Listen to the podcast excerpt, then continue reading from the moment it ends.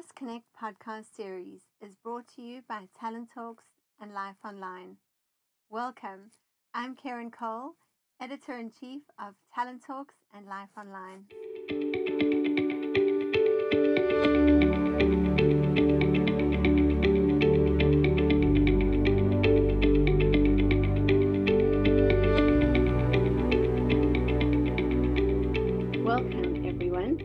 I'm so excited today to be joined by Caitlin Watson, and together we're going to be recording a phenomenal series called From Imposter to Empowered How to Make the Shift. Caitlin is an experienced talent management consultant with a deep interest in and a passion for people, including their development, their potential, and their performance.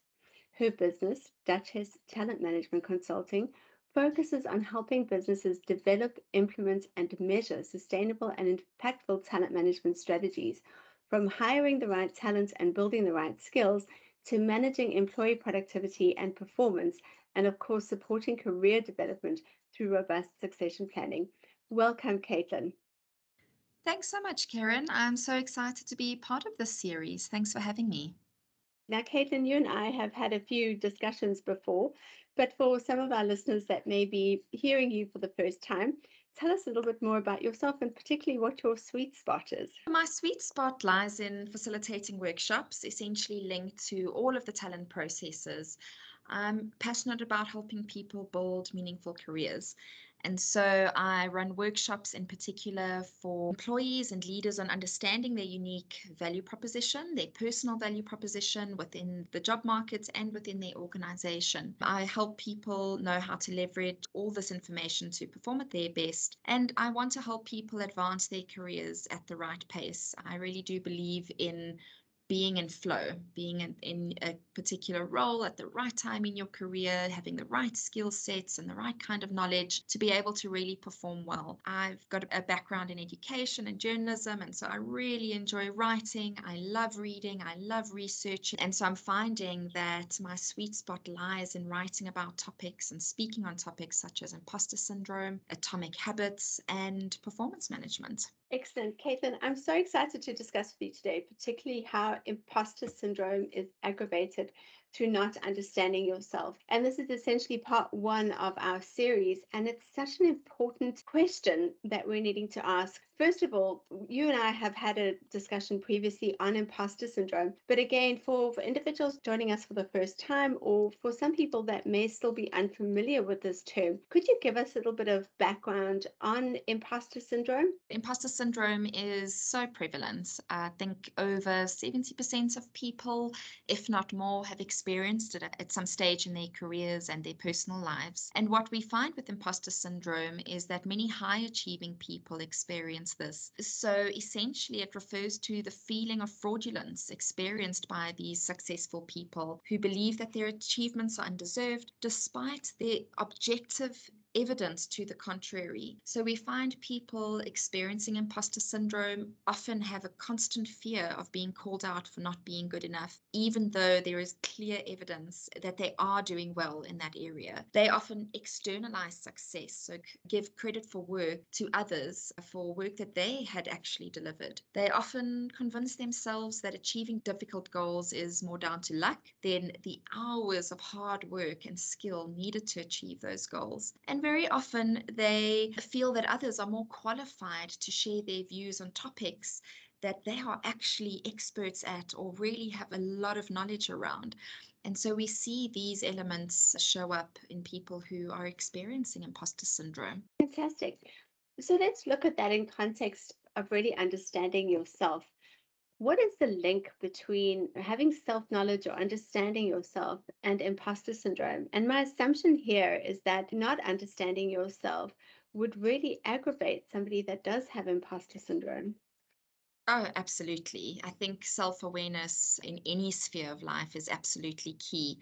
But I think, in particular, around imposter syndrome, it becomes important. Understanding how we show up in different areas of our lives is important to managing our responses. So, lack of awareness makes it difficult to manage how we engage with others. We can start to identify triggers and then manage those triggers to our different environments when we know what to look out for. We're often over overwhelmed with messages that we're receiving on a daily basis and the amount of information that we're having to consume. Filtering through information is really key. What we find is that we have a skewed lens for how we receive information. If we are struggling with imposter syndrome, we only see the info that we're receiving through a particular lens. So if we have imposter syndrome, we believe then that information being shared with us is around success, around the work that we're doing, we often misconstrue it and assume that people have either shared incorrect information,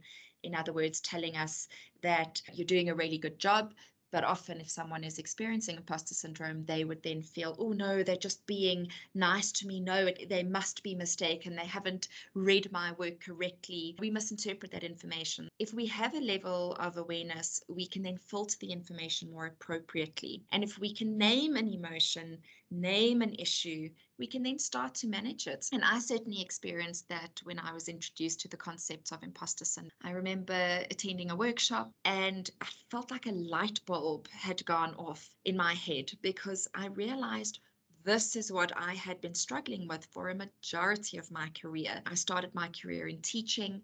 And so, for a large part of that, I felt like an imposter in my role, thinking, oh, I'm too young. All my other colleagues are more experienced and definitely more competent. And then moving into a corporate environment, from an education environment, I kept thinking, no, they must just be doing me a favor.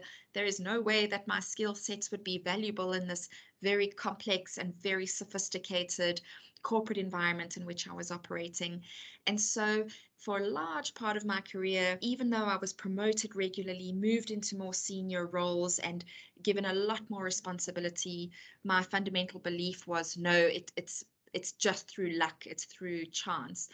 And so once I was able to understand that, oh, it's actually imposter syndrome that I've been experiencing, the empowerment that's come as a result of that has been so significant. I've now been able to manage it a lot better. And I think through coaching others in the process, there's been a lot of self awareness and growth in my space, in my own life. So I, I, think that awareness is really critical to being able to manage it effectively. Yeah, I think it, as you're saying, it's key. And I think if we, if one suffers from imposter syndrome, it's so important to realize and recognize the signs and symptoms of that because it really impedes your ability to grow because you never really can take ownership of a particular issue or move yourself forward. It puts you on the back foot all the time. How do we actually recognize? And, uh, and the question always when I speak about imposter syndrome to me is how does somebody know?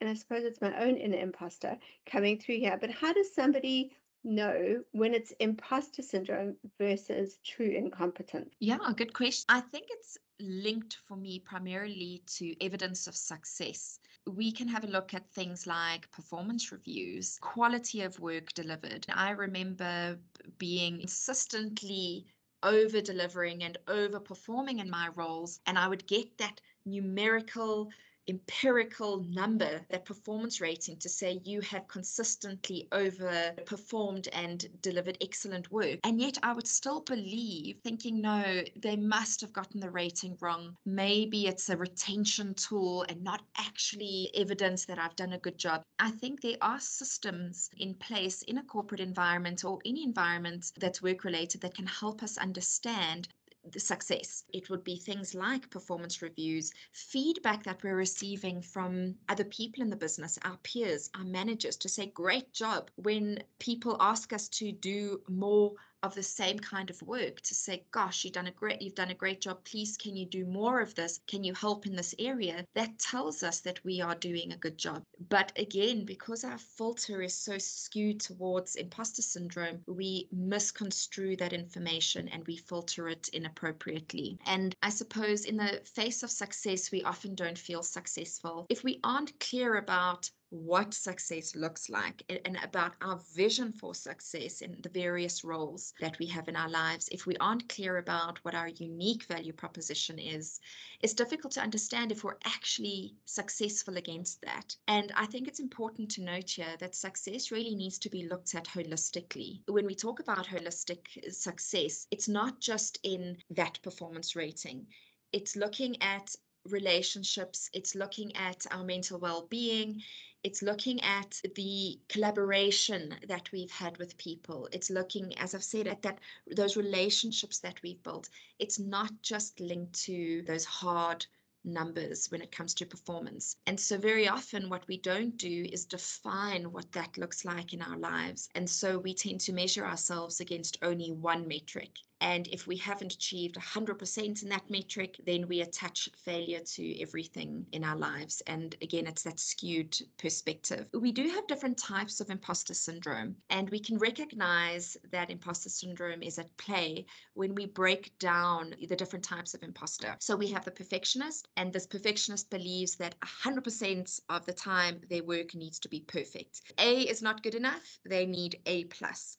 And so when we find ourselves tending to want to perfect everything, we can start to see imposter syndrome at play. Very often, another type of imposter is the expert imposter. What we convince ourselves of is we say things like, if I was really smart, I would actually already know everything and I should know how to do this.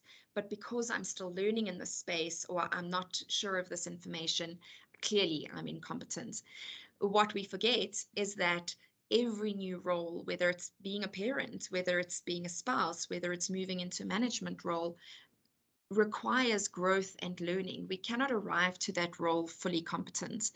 And in the education space, as an example, if you're a teacher or a professor, there is this pressure to arrive in that role as already being 100% knowledgeable and everything it's really tough because that isn't true. You cannot possibly know everything. And so our growth mindset comes into play here where we need to say things like, I'm still learning and that's okay. What do I know?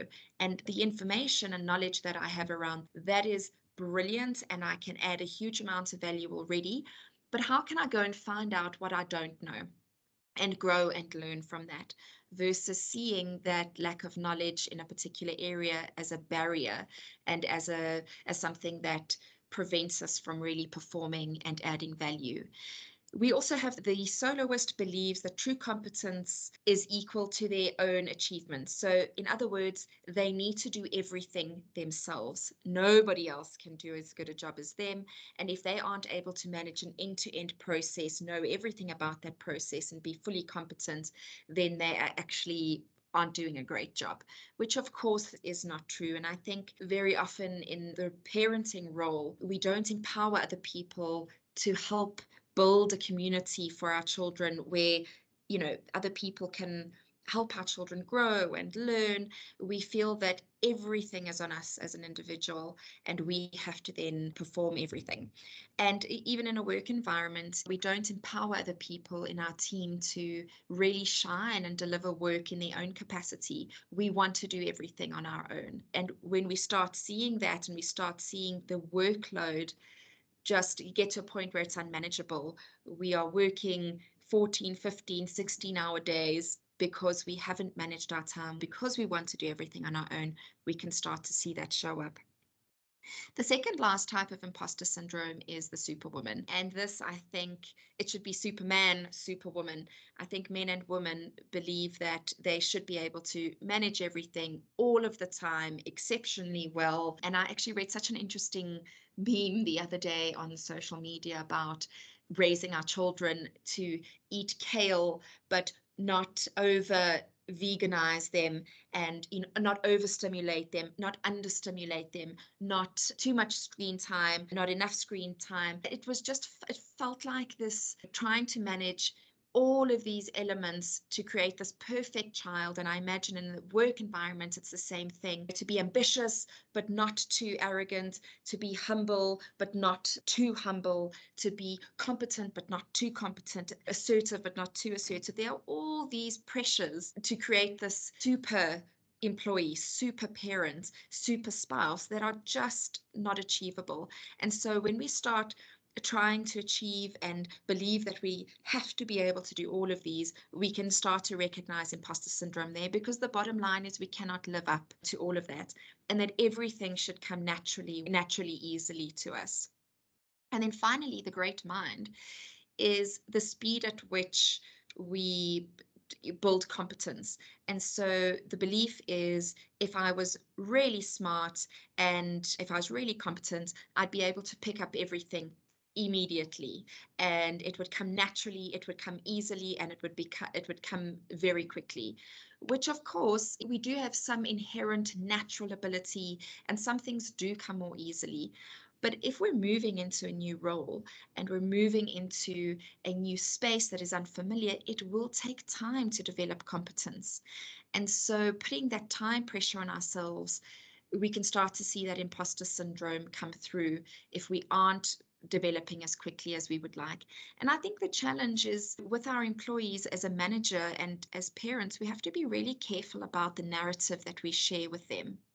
Because as teachers as well to say come on guys you should have this already. You should hit the ground running that is an incredibly unfair assessment to make and i hear it so often in corporate especially for young people coming into a new business saying you should already know this. You should be able to hit the ground running. That's not true. People do require assistance and even at a senior level, if they knew everything already, they'd be running the entire company. It's really about helping them at the appropriate time build the right skill set over the appropriate time frame. And so that career development aspect becomes really important here.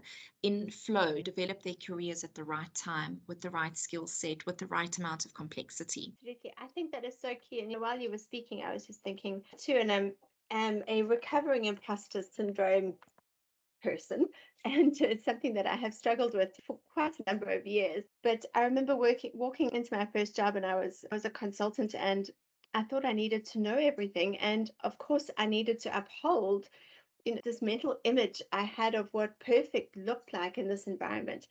And I was terrified because I had never used a photocopier before or when you had to print notes off.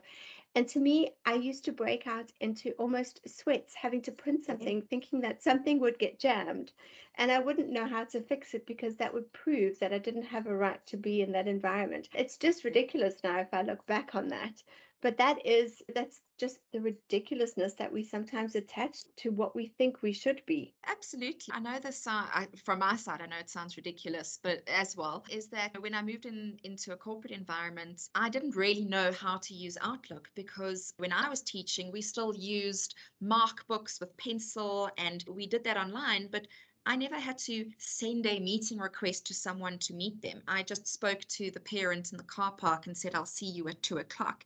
And so I remember saying in my first job, Yeah, I know how to set up meetings, don't worry and being terrified that in fact they would find out that I couldn't. Obviously, day one in the job, you ask someone, you can figure it out quite quickly. But you're right, there is this pressure on us that we place. And often, especially let's say you're an intern or a young person entering the workplace, there are some base assumptions that we make about skills. But I do believe that employers understand that people are coming into the workforce with very limited skills. And so when we place that job advert, as an example, we have to be really clear about the type of person and the type of experience and skill sets that we're expecting an individual to bring to the business. So I often see job adverts that say we're offering an internship or basically junior level salary, but needs to have three years experience in X, Y, and Z. And so we've got these contradictory messages that we're sending out to people. So by the time they arrive for the job interview, they are exactly that breaking out into a sweat because they don't necessarily have the experience that the job is advertising for, but in fact, it may be an entry level role. So I think the message that we're putting out there as employers to the job market really needs to be clear and fair. And I think a few tips, if I can share that with people who are struggling to enter the job market and feel that they don't have the skills and just feel overwhelmed with the type of individual that they need to be in the space. Before you arrive for a job interview, before you start looking for work, be really clear about your personal brand. So, knowing what you stand for, what you're good at, will help you better articulate the value that you can add to a role, to your team, and to the broader business. So, thinking about firstly, clarity. What do I stand for? What is my purpose? Why do I do what I do? What are my strengths? What is unique about what I'm good at? I didn't realize that until later on in my career that all the different bits and pieces of knowledge that I've gained and roles that I've played have actually built a really unique skill set in the market. For example, I've uh, worked, done journalism, studied journalism, done a lot of writing, written for newspapers as an example. I've taught dancing. I've been a teacher.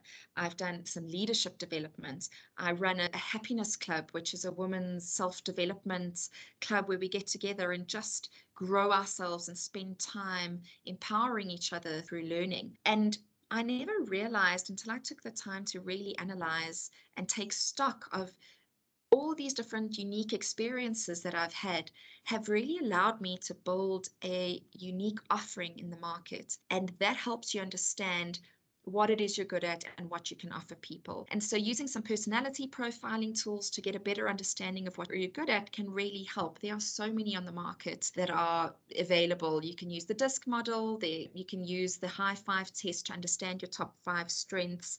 You can look at Simon Sinek's work on Start with Why. What is my purpose? And then I think importantly is how does this show up coherently how does what I stand for show up in everything I do, say, and know? So, what is the consistent message that I am communicating to employers, to the market, to my customers? And then, from a leadership perspective, how do I lead my own brand by regularly challenging myself on assessing am I happy? Am I content? Am I learning? Am I staying alert?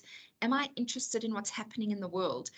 Because we can very quickly become complacent. It's constantly challenging ourselves to refresh our skills, to look at ourselves objectively and look at ourselves from that outside in approach. And so it's just tips around everything I do, communicate my message and my unique brand value proposition consistently. Absolutely. Caitlin, it's been a fantastic recording. I really enjoyed our, our conversation today. And I'm so looking forward to part two, where we'll continue this conversation on really self growth and development, how we start shaping our lives, aligning our habits, and really making that change happen. So thank you so much for joining me today. Thanks so much, Karen. It's been great. And I look forward to the next one. Excellent. Now, just for our listeners, Caitlin builds, implements, and measures talent management strategies for businesses and facilitates workshops linked in talent management processes. You're welcome to contact Caitlin, and I think her services are incredibly valuable. And especially from a coaching perspective, I think you are a lovely coach. Thank you, Caitlin. Thanks so much, Karen.